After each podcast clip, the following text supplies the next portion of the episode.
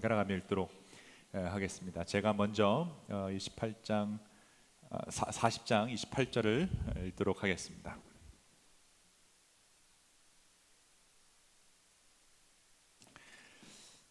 너는 알지 못하였느냐? 너는 듣지 못하였느냐? 주님은 영원하신 하나님이시다. 땅 끝까지 창조하신 분이시다. 그는 피곤을 느끼지 않으시며 지칠 줄 모르시며 그 지혜가 무궁하신 분이시다.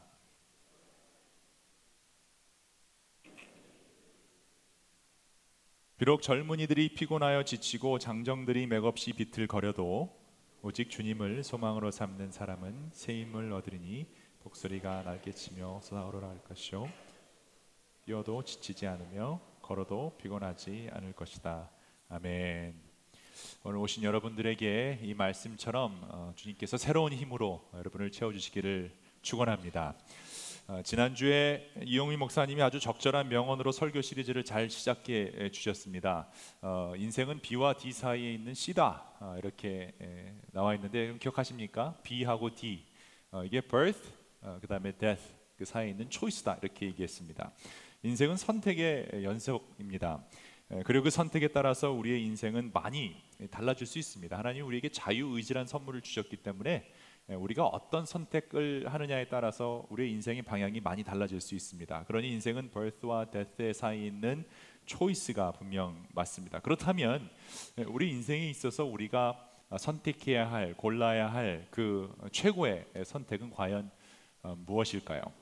지난주에 우리는 믿음을 선택하라 라는 제목으로 첫 번째 최고의 선택에 대한 하나님의 말씀을 보았습니다. 예수님을 믿는 믿음 제일 중요합니다. 그 믿음이란 우리를 설득하시고 끝까지 책임지시려는 그 하나님을 의지하는 것입니다. 그래서 믿음을 택한다, 뭐 믿음이 좋다라는 의미는 결국 하나님에게 얼마나 많은 설득을 당했느냐, 많이 설득당하는 사람이 믿음이 좋은 사람이다라는 것을 보았습니다.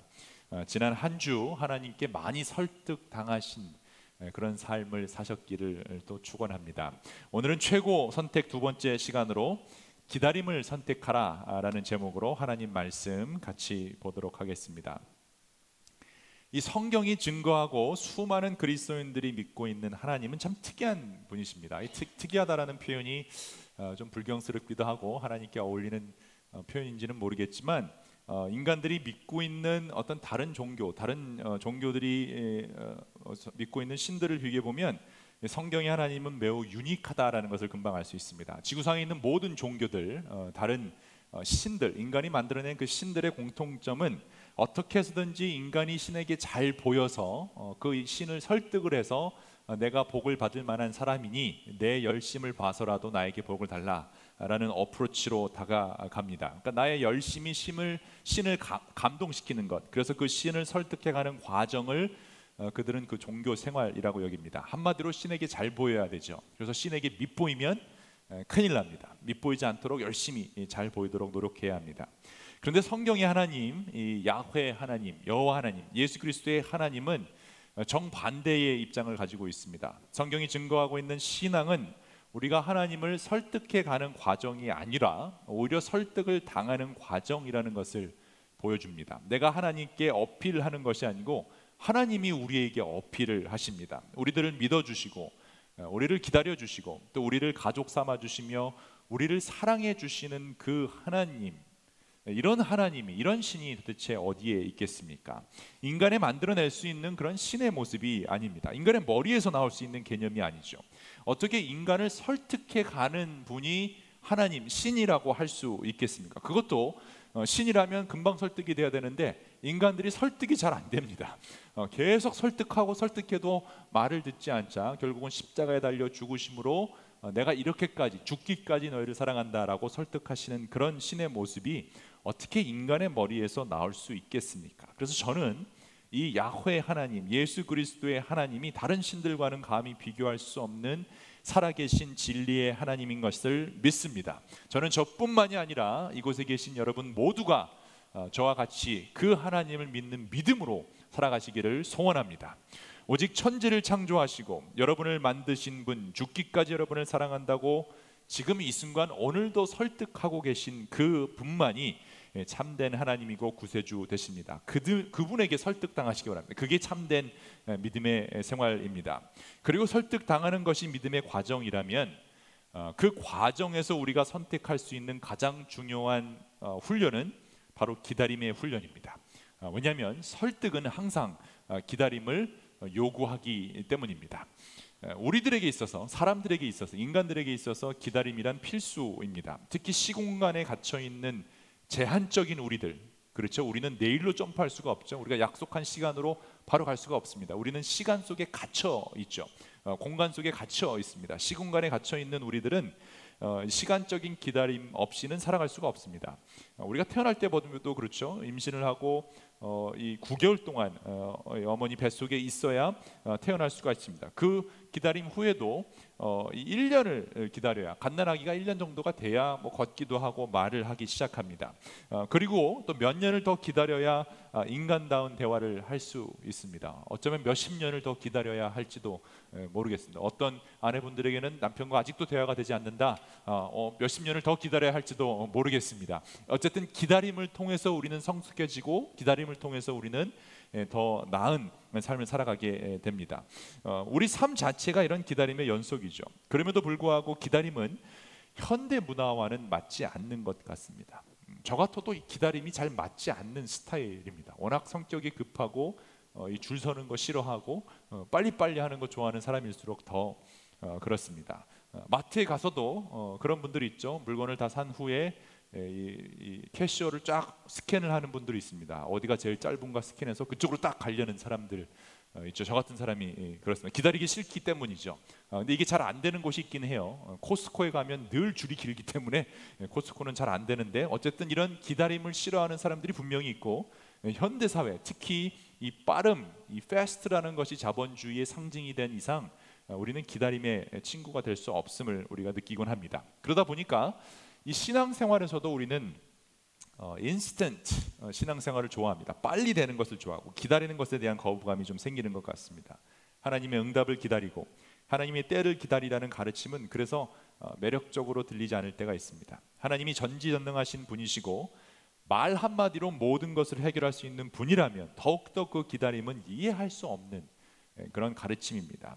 우리의 필요를 쉽게 채우실 수 있는 하나님이 침묵하실 때 우리에게 기다리라고 한다라는 것 자체가 우리 안에 그 신앙의 불편한 긴장감을 만들 수밖에 없죠. 그래서 내가 원하는 기도 응답을 기다리는 것, 하나님의 역사심을 기다리는 것은 즐거움이 아니라 불안감으로 채워질 때가 종종 있습니다. 기다림은 우리를 불편하게 또 불안하게 만듭니다. 지금 나에게 일어나고 있는 어려운 문제들을 하나님이 빨리 해결해 주셨으면 좋겠는데 하나님이 침묵한다. 그리고 또 기다리라고 하신다. 이런 생각이 들 때마다 우리는 언제까지 기다려야 하는지에 대한 질문을 떠올릴 수밖에 없죠. 당장 나의 사업이, 나의 가정이, 나의 직장에 문제가 있어서 하나님의 빠른 응답을 기대하고 기도했는데 아무런 답이 없을 때 과연 우리는 얼마나 더 기다려야 할까요? 기다림은 불편하고 불안하게 우리를 만들 때가 있습니다. 그런데 여러분, 하나님은 이상하게도 항상 이 기다림이라는 훈련을 통해 우리에게 다가오신다는 사실 여러분 아십니까? 성경을 보면 볼수록 하나님은 늘 이 기다림, 또 인내를 통해 우리에게 다가오신 것을 알 수 있습니다. 하나님의 창조 질서가 그렇습니다. 말씀으로 천지를 지으셨다라는 표현은 순식간에 일어났다라는 의미가 아닙니다. 이 세상의 모든 생명체를 보면, 지금 현재 있는 하나님 만드신 모든 생명체를 보면 그 안에 어, 그 비밀이 담겨져 있는데, 모든 생명체는 어, 태어날 때가 있고 성숙해질 때가 있으며 어, 또 죽고 나서 사라질 때가 있습니다. 뭐든지 시간이 걸린다라는 것을 우리가 볼 수 있죠. 예, 하나님의 사람들도 하나같이 기다림 속에서 약속을 주셨고 그 약속 안에서 성장하게 하셨으며 결국 기다림 속에 열매를 맺게 하신 것을 우리가 알 수 있습니다. 모든 열매는 기다림 후에 맺히게 되어 있습니다. 믿음의 종사 아브람만 봐도 그렇죠. 구십구 세까지 기다려서야 약속의 자녀를 받았습니다. 어, 출애굽의 리더인 모세도 사십 년 광야 생활 후, 또 정확히 따지면 사십 년 동안 이집트의 왕자로서, 또 사십 년 동안 광야 생활을 함으로써 팔십 세에 부르심을 받게 됩니다. 또 이스라엘의 최고의 왕인 다윗 왕도 십 대 때 왕으로서의 기름 부음을 받습니다. 그러니까 얼마나 기대했겠습니까? 곧 내가 왕이 될 것이다. 어, 뭐 기름 부음 받는 순간부터 왕이다라는 생각이 들었을 텐데 무려 이십삼 년을 기다리고 난 후에 온 이스라엘의 왕으로서 인정받게 됩니다. 성경에 기록된 그 누구도 이런 기다림 없이 세워지는 경우는 단 한 명도 없습니다. 그러니까 다윗이 시편 이십칠 편에서 이렇게 고백한 것이 사실 맞습니다. 이 세상에 머무는 내 한 생애에 내가 주님의 은덕을 입을 것을 나는 확실히 믿는다. 너는 주님을 기다려라. 강하고 담대하게 주님을 기다려라. 주님의 은혜를 믿으니까 기다릴 수 있다라는 고백입니다. 주님의 은덕을 입을 것을 확실히 믿기 때문에 기다릴 수 있다라는 선포입니다. 주님을 기다려라. 하나님께서는 우리에게 기다림을 요구하고 계십니다. 다윗은 자신의 경험에서 비롯된 확신으로 이것을 외쳤고 오늘날 우리에게도 주님은 동일한 그 기다림을 요구하고 계십니다. 하나님, 우리가 태어날 때와 성숙할 때 또 죽을 때를 이미 정해놓으셨죠. 그렇듯이 우리가 기다리는 시간 또 우리가 기다려야 할 장소 그 기간도 다 정해놓으셨습니다. 그리고 그 기다림은 우리를 더욱더 성숙하고 온전한 하나님의 사람으로 만드는 역할을 감당하게 됩니다. 그러므로 그리스도인이란 기다림에 익숙한 사람들이 되어야 할 것입니다. 물론 성격이 급해서 줄 서는 거 싫어하고 기다리는 거 싫어하는 그런 성품을 가진 분들이 계실지 모르겠지만 전반적으로 그리스도인이란 이 기다림에 익숙한 사람들이어야 할 것입니다. 그리고 이 기다림의 끝이 하나님이라면 우리는 모든 것을 합력하여 선을 이루신 그 하나님을 믿고 기다림을 선택할 수 있어야 합니다.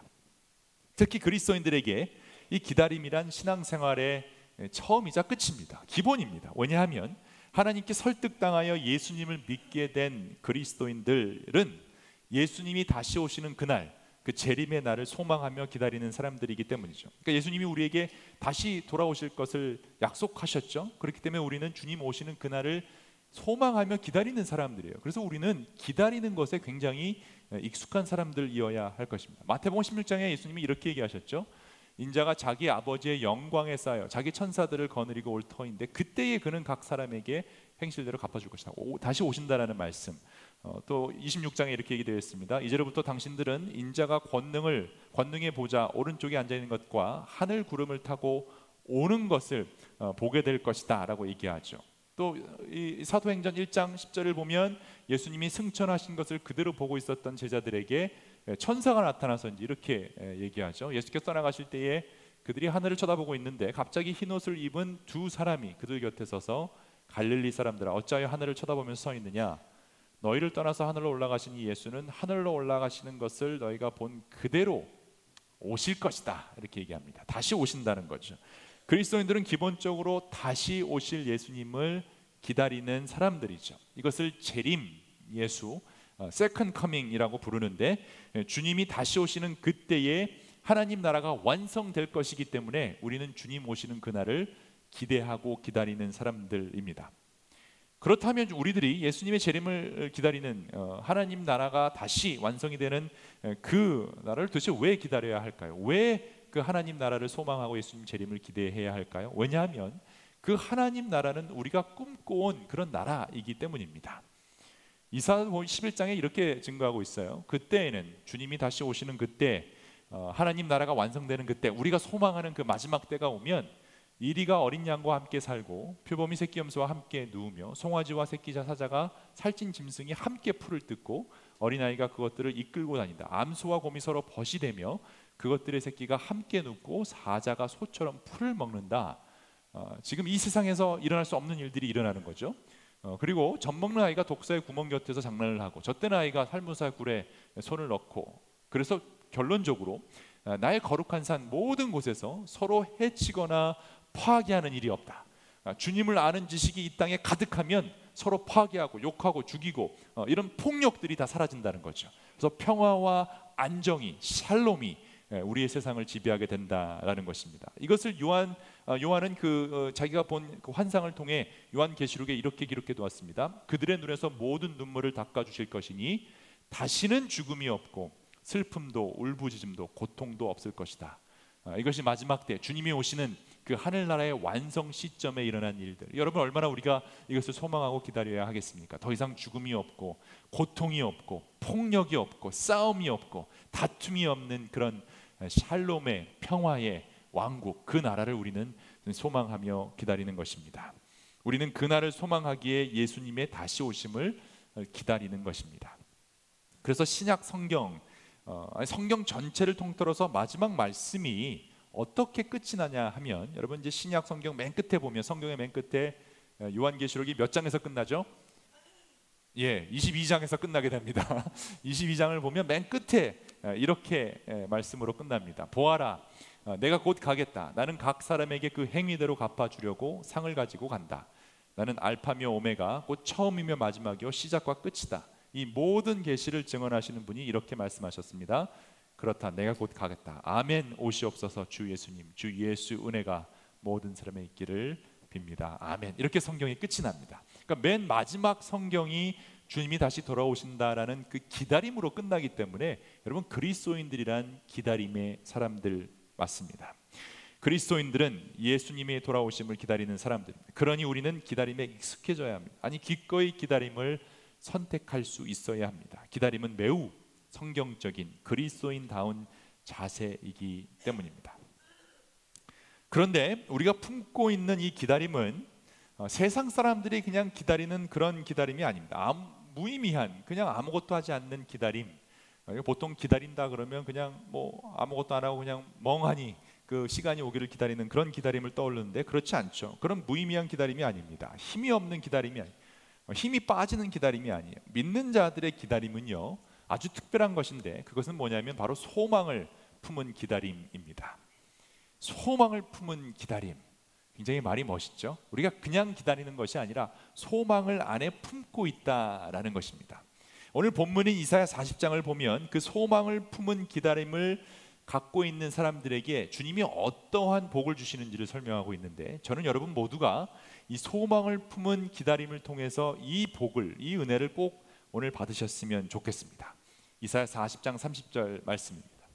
오직 주님을 소망으로 삼는 사람은 새 힘을 얻으리니 독수리가 날개를 치며 솟아오르듯 올라갈 것이요 뛰어도 지치지 않으며 걸어도 피곤하지 않을 것이다. 기다리는 자에게 새 힘을 주시고 독수리처럼 솟아오르는 힘을 주시며 뛰거나 걸어도 지치지 않는 힘을 주신다고 약속하셨습니다. 이것이 주님 안에서 기다리는 자들에게 주시는 하나님의 선물입니다. 여러분 믿으십니까?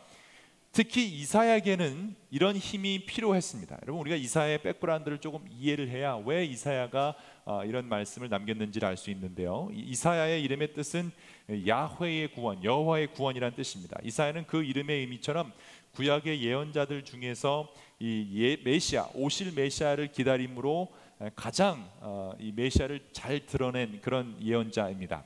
이사야가 활동한 시대는 그 아시리아 제국이 침공했던 그런 시절인데요. 북이스라엘, 솔로몬왕 이후에 북이스라엘과 남유다로 갈라졌는데, 북, 북이스라엘이 이 아시리아 침공으로 완전히 멸망을 당하게 되고, 그 다음에 남유다가 완전히 그 아시리아 공격으로 예루살렘에 포위당했다는데 그런 시절입니다. 그러니까 굉장히 무참히 짓밟히고 멸망하는 비통한 시대였는데, 그 암흑기에 활동했던 예언자가 바로 이사야였습니다. 그런 상황에서 이사야는 아시리아의 압박에 시달리는 이스라엘 민족의 구원, 더 나아가선 인간, 모든 인간의 구원이 어떤 그 이 정치나 어떤 나라나 강대한 제국에 의해서 구차하게 얻어지는 것이 아니다라는 것을 계속 선포했습니다. 이스라엘 사람들은 아시리가 공격해 오니까 뭐 이집트에게 도움을 청하려고 했죠. 다른 강대국의 힘을 빌어서 어 뭐 이겨내려고 많이 노력을 했습니다. 그런데 구원은 인간에게서, 어떤 나라에게서, 제국에게서 오는 것이 아니고 오직 하나님께서, 하나님으로부터 온다라는 것을 믿었습니다. 그래서 이사야는 하나님이 이 세계를 지배하며 역사를 주관하신다라는 것과 오직 하나님의 정의와 하나님을 의지하는 신앙만이 최후의 승리를 가져온다라는 그 확신을 기다림 속에서 가졌습니다. 그래서 소망을 품은 기다림이 이사야의 마음 속에 있었습니다. 특히 이사야는요, 이 남은 자의 신학을 강조했는데, 국가가 어떤 위기에 직면했을 때 모든 국민이 강력한 이방 나라의 힘에 의존하고 비굴하게 불신앙적으로 사는 것처럼 보여도 끝까지 의롭게 믿음을 지키며 하나님을 기다리는 소수의 무리가 있다라는 것을 보았습니다. 그래서 이사야는 이 소수의 무리들, 하나님의 남긴 자들, 렘넌트라는 표현을 써서 그 소수의 신학을 세웠는데, 이것은 마치 우리가 일제시대 때 모든 사람들이 변제를 하고 모든 그리스도인들이 변제를 해서 신사참배를 하고 그럴 때 소수의 사람들이 그래도 신사참배를 하지 않고 버텨낸 것을 보면서 희망을 가진 것과 비슷합니다. 오늘날에도 마찬가지죠. 한국 사회나 미국 사회나 우리가 기독교인들이 더 많아 보이지가 않습니다. 오히려 많은 사람들은 더 제대로 하나님을 안 믿는 것 같이 보여도 분명히 하나님이 남겨두신 소수의 사람들, 지금 이 자리에 앉아있는 여러분들, 지금도 예수 그리스도를 오늘 주일날 이 시간대 예배를 드리는 그 소수의 사람들을 통해 하나님을 기다리는 소망이 살아있다라는 것을 보았다라는 것입니다. 이 남은 자들이 소망하며 기다렸던 분이 바로 메시아였습니다. 이사야 시대 때도 이스라엘 사람들 중에는 변질하지 않고 그 남은 소수들이 메시아를 기다리게 됐습니다. 민족의 일대 위기에, 민족의 전멸을 눈앞에 둔 순간, 그 절망의 순간에도 이사야는 놀랍게도 긍정적이며 낙관적일 수 있었는데, 그 이유는 그들을 구원해 주실 메시아를 기다렸기 때문이에요. 구원은 오직 하나님께 속히 있다는 것을 믿었던 이사야는 아무리 힘들고 어두운 상황 속에서도 메시아를 기다리는 그 소망 가운데 새 힘을 얻을 수 있었다라는 것입니다. 이것은 오늘날 우리에게 새로운 도전을 주고 있습니다. 지금 여러분의 상황이 아무리 어렵고 힘들고 고난의 가운데 있다 할지라도 그 고난의 시기, 이 어려운 시기를 이겨낼 수 있는 유일한 힘은 당장 하나님이 주시는 기도 응답이 아니고 하나님이 반드시 오실 것이다, 하나님이 반드시 나를 도와주실 것이다 라는 그 소망 안에서 우리가 그 힘을 얻을 수 있다라는 것이죠. 그래서 오늘 말씀에도 이사야는 이렇게 고백하는 것입니다. 주님을 소망으로 삼는 사람은 새 힘을 얻으리니 독수리가 날개를 치며 솟아오르듯 올라갈 것이다. 여러분, 독수리가 날개 치며 올라가는 모습을 보셨는지 모르겠습니다. 제가 예전에 독수리 비슷한 매가 어, 다람쥐를 잡고 땅에서 올라가는 모습을 봤는데 단 세 번의 날갯짓으로 하늘을 올라서 그 다음부터 이제 고공, 굉장히 멋있습니다. 품위가 있습니다. 여호와를 기다리는 사람들은 그렇게 품위 있게 하늘을 날 수 있는 사람들이라는 것입니다. 개역개정은 여호와를 앙망하는 자라는 표현을 했어요. 소망으로 삼는 자, 앙망하는 자, 이게 좀 더 멋있습니다. 여호와를 앙망, 우리는 여호와를 앙망하는 자들입니다. 아, 근데 그 앙망하는 자라는 표현은 사실 원어로 보면 기다리는 자예요. 그래서 영어 번역은 이렇게 돼 있어요. But they who wait for the Lord, wait for the Lord. 주님을 기다리는 자, 더 적절한 표현입니다. 주님을 기다린다는 것은 즉 하나님을 소망하고 앙망한다라는 것입니다. 그러니까 기다림에 있어서 가장 중요한 것은 기다림의 목적입니다. 누구를 기다리고 무엇을 기다리는지가 중요하죠. 그것에 따라서 우리 마음이 완전히 달라질 수가 있습니다. 그동안 꿈꾸었던 가족여행 날짜를 정해놓고 그 날짜가 오기를 기다리는 거 굉장히 흥분되고 즐거운 일이죠. 아니면 어, 약혼자를, 약혼녀를 기다리는 그 순간, 어, 결혼 날짜를 기다리는 그 순간, 어, 여러분 기억하시죠? 다 얼마나 흥분되고 즐거웠던 시간이었는지. 그 목적과 이 기다림의 목적이 확실하면 우리는 그 마음이 기다리, 기다림의 흥분, 또 기다림의 행복을 느낄 수 있습니다. 그런데 뭐 퇴사 날짜를 기다리거나 별로 만나고 싶지 않은 사람, 그런 거리처 사람들과의 약속과의 기다림은 두려움과 불쾌함만이 가득할 것입니다. 모든 기다림이 우리에게 소망을 가져다 주는 것이 아니기 때문에 우리의 기다림의 목적이 무엇인가가 분명해야 하는데, 오늘 이사야는 그의 경험을 통해 믿는 자들의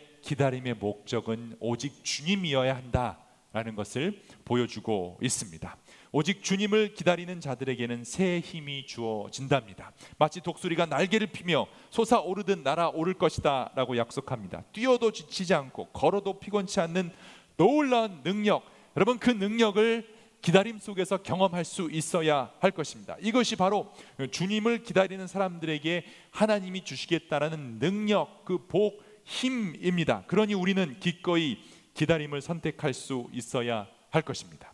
사랑하는 여러분, 우리들의 기다림의 목적이 주님일 때에 우리는 새 힘을 반드시 얻게 될 것입니다. 왜냐하면 우리가 소망하는 우리의 목적이 바로 영원하신 하나님이기 때문에, 이 영원하신 everlasting God이라는 그 하나님의 성품이 굉장히 중요합니다. 우리는 시공간에 갇혀 있기 때문에 기다린다라는 표현을 우리가 하죠. 시간권에, 시공간에 갇혀 있지 않으면 기다린다는 표현을 할 수 없습니다. 만약에 여러분이 시간을 뛰어넘을 수 있는 능력이 갖고 있다면 우리가 기다릴 필요가 전혀 없습니다. 내일로 그냥 점프해버리면 됩니다. 아니면 과거로 그냥 점프, 우리가 시간을 초월했다 한다면 기다림이란 단어는 이 세상에 존재할 이유가 없습니다. 우리는 시간을 점프할 수 없기 때문에 기다려야 합니다. 그런데 영원하신 하나님은 지금 이 순간에도 우리가 하나님을 기다린다는 그 기다림의 시간 가운데서도 역사하고 계십니다. 무슨 얘기인가 하면 하나님은 어제나 오늘이나 내일이나 시간을 초월하신 분이기 때문에 우리가 지금 오늘 내일이 오는 것을 기다리고 내일이 올 때까지 아무것도 할 수 없는 것처럼 보여도 하나님은 우리의 기다림 가운데 역사하고 계시다라는 거예요. 하나님은 기다리는 분이 아니에요. 하나님은 역사하고 계십니다. 그러므로 우리들의 기다림은 아무것도 일어나지 않는 기다림이 아니라 이미 역사하시는 하나님 안에서의 기다림이라는 것이에요. 그러니 아무 일도 일어나지 않는 상황에서도 하나님을 소망하는 기다림을 우리가 택할 수 있는 이유는 내가 기다리는 그 순간마저도 하나님이 일하고 계시다면 나는 독수리처럼 날아오를 수 있는 힘을 얻을 수 있기 때문입니다. 그래서 이사야는 그 암흑한 현실 속에서 하나님을 기다리라며 하나님을 기다리는 사람들에게는 놀라운 힘이 주어진다라고 얘기하고 그 포커스가 온전히 영원하신 하나님에게만 맞춰져 있어요. 너는 알지 못하였느냐? 너는 듣지 못하였느냐? 주님은 영원하신 하나님이다. 땅끝까지 창조하신 분이시다. 그는 피곤을 느끼지 않으시며 지칠 줄 모르시며 그 지혜가 무궁하신 분이시다. 피곤한 사람에게 힘을 주시며 기운을 얻은 사람에게 기력을 주신 분이시다. 비록 젊은이들이 피곤하여 지치고 장정들이 맥없이 비틀거려도 오직 여호와를 소망으로 삼는 사람은 새 힘을 얻으리니 독수리가 날개를 치며 솟아오르듯 올라갈 것이요 뛰어도 지치지 않고 걸어도 피곤하지 않을 것이다. 오늘 이 말씀이 필요하신 분들이 분명 계실 것입니다. 사업이 잘 풀리지 않아 고통받는 분들, 가정의 문제로 고통받고 있는 분들, 또 여러 가지 건강 문제나 관계 문제로 하나님의 응답을 기다리는데 자꾸 어떤 답이 없는 그런 분들, 또 어떤 분들은 사랑하는 이를 먼저 하늘나라로 보내고 하나님의 위로하심을 기다리는 분들, 아니면 마지막 날 그 사랑하는 이를 다시 만나기 위해 그 날만을 기다리는 분들 계실 것입니다. 여러분, 지금 아무런 일도 일어나지 않는 것 같아도 우리들의 기다림 속에 하나님이 역사하신다는 사실을 믿으시길 바랍니다. 그 믿는 자들에게 하나님은 놀라운 능력을 허락하여 주실 것입니다. 하나님은 영원하신 분이십니다. 잠시도 쉬지 않으세요. 우리가 우리들의 시간 속에서 느끼기에 아무 일도 일어나지 않는 그런 답답한 기다림이라 할지라도 사실은 하나님의 관점에서는 여러분의 기다림 속에 오늘도 하나님은 일하고 계십니다. 예수님이 그러니까 이렇게 말씀하셨잖아요. 아버지도 일하시니 나도 오늘 일한다. 하나님은 기다림 속에서 역사하십니다. 그러므로 두렵고 떨리는 상황 속에서도, 답답한 이 상황 속에서도, 일이 잘 풀리지 않는 이 황당한 상황 속에서도 우리는 담대히 하나님을 기다릴 수 있습니다. 하나님이 역사하시는 기다림은 그 자체로 기다릴 값어치가 있기 때문이죠. 삶의 풍파와 고통 가운데 때때로 하나님은 침묵하실 때가 있습니다. 때때로 하나님은 그냥 조용히 우리를 기다리게 만드실 때도 있습니다. 우리는 이해할 수 없습니다. 괴롭습니다. 고통스럽습니다. 그런데 여러분, 그럴 때일수록 오늘 이 말씀을 기억하고 그런 복잡하고 어려운 상황에 처해졌다면 주님 안에서 기다림을 한번 선택해 보시기 바랍니다. 당장의 해답은 보이지 않을 수 있겠지만 오늘도 하나님은 여러분의 기다림 속에서 여러분을 위해 일하고 계십니다. 그리고 바로 그런 하나님 때문에 오늘 우리는 이 지루한 기다림 속에서 다시 새 힘을 얻을 수 있습니다. 독수리처럼 다시 솟아오를 것이, 다시 뛰어갈 수, 다시 걸어갈 수 있습니다. 다시 회복할 수 있습니다. 우리들의 기다림은 지루하지 않습니다. 우리들의 기다림은 지치지 않습니다. 우리들의 기다림 속에서 하나님은, 영원하신 하나님은 오늘도 역사하실 것입니다. 말씀을 마치도록 하겠습니다. 오늘 저에게 주시는 주님의 말씀, 특히 이 가운데 그 기다림 속에서 고통받고 있는 분들에게 주시는 하나님의 말씀은 너무나 명확합니다. 하나님은 다시 여러분을 회복시키실 겁니다. 다시 여러분을 세우실 겁니다. 하나님은 치유의 하나님이십니다. 여러분을 다시 일으켜 세우시고 다시 날 수 있도록 그 두 날개를 펼쳐 주실 겁니다. 여러분, 우리는요 땅에 기어가는 지렁이의 삶을 살도록 하나님이 만들지 않으셨어요. 하나님은 꼭 우리의 삶을 비유해도 독수리로 비유하셨어요. 우리는 저 하늘을 날아갈 수 있는 그런 독수리처럼 살아가도록 만드셨습니다. 그러므로 실망하지 말고 낙담하지 말고 오직 주님을 소망으로 삼고 기다림을 선택하시기 바랍니다. 여러분의 가정은 회복될 것입니다. 여러분의 사업도 회복될 것입니다. 여러분의 건강도 하나님의 방법대로 지켜주실 것입니다. 하나님은 자기를 기다리고 있는 사람들에게 절대로 절대로 외면하지 않습니다. 그래서 히브리의 기자도 이렇게 얘기합니다. 사람이 한 번 죽는 것은 정해진 일이요 그 뒤에는 심판이 있습니다. 이와 같이 그리스도께서 많은 사람의 죄를 짊어지시려고 단 한 번 자기 몸을 제물로 바치셨고 두 번째로는 처음에 오셨을 땐 그 그 일을 위해 오셨죠. 두 번째로 오시는 세컨 커밍, 그 재림 때에는 죄와는 상관없이 자기를 기다리고 있는 사람들에게 나타나셔서 뭐 하신다고요? 구원하실 것입니다. 우리의 끝은 구원입니다. 그때까지 우리가 하는 일은 숨어서 엎드려서 바위 틈에서 울고 있는 것이 아니라 날개를 피고 하늘을 날아가는 것입니다. 독수리가 솟아오름처럼 날아갈 것입니다. 더 이상 우리는 지렁이가 아닙니다. 독수리입니다. 여러분, 날아오르십시오.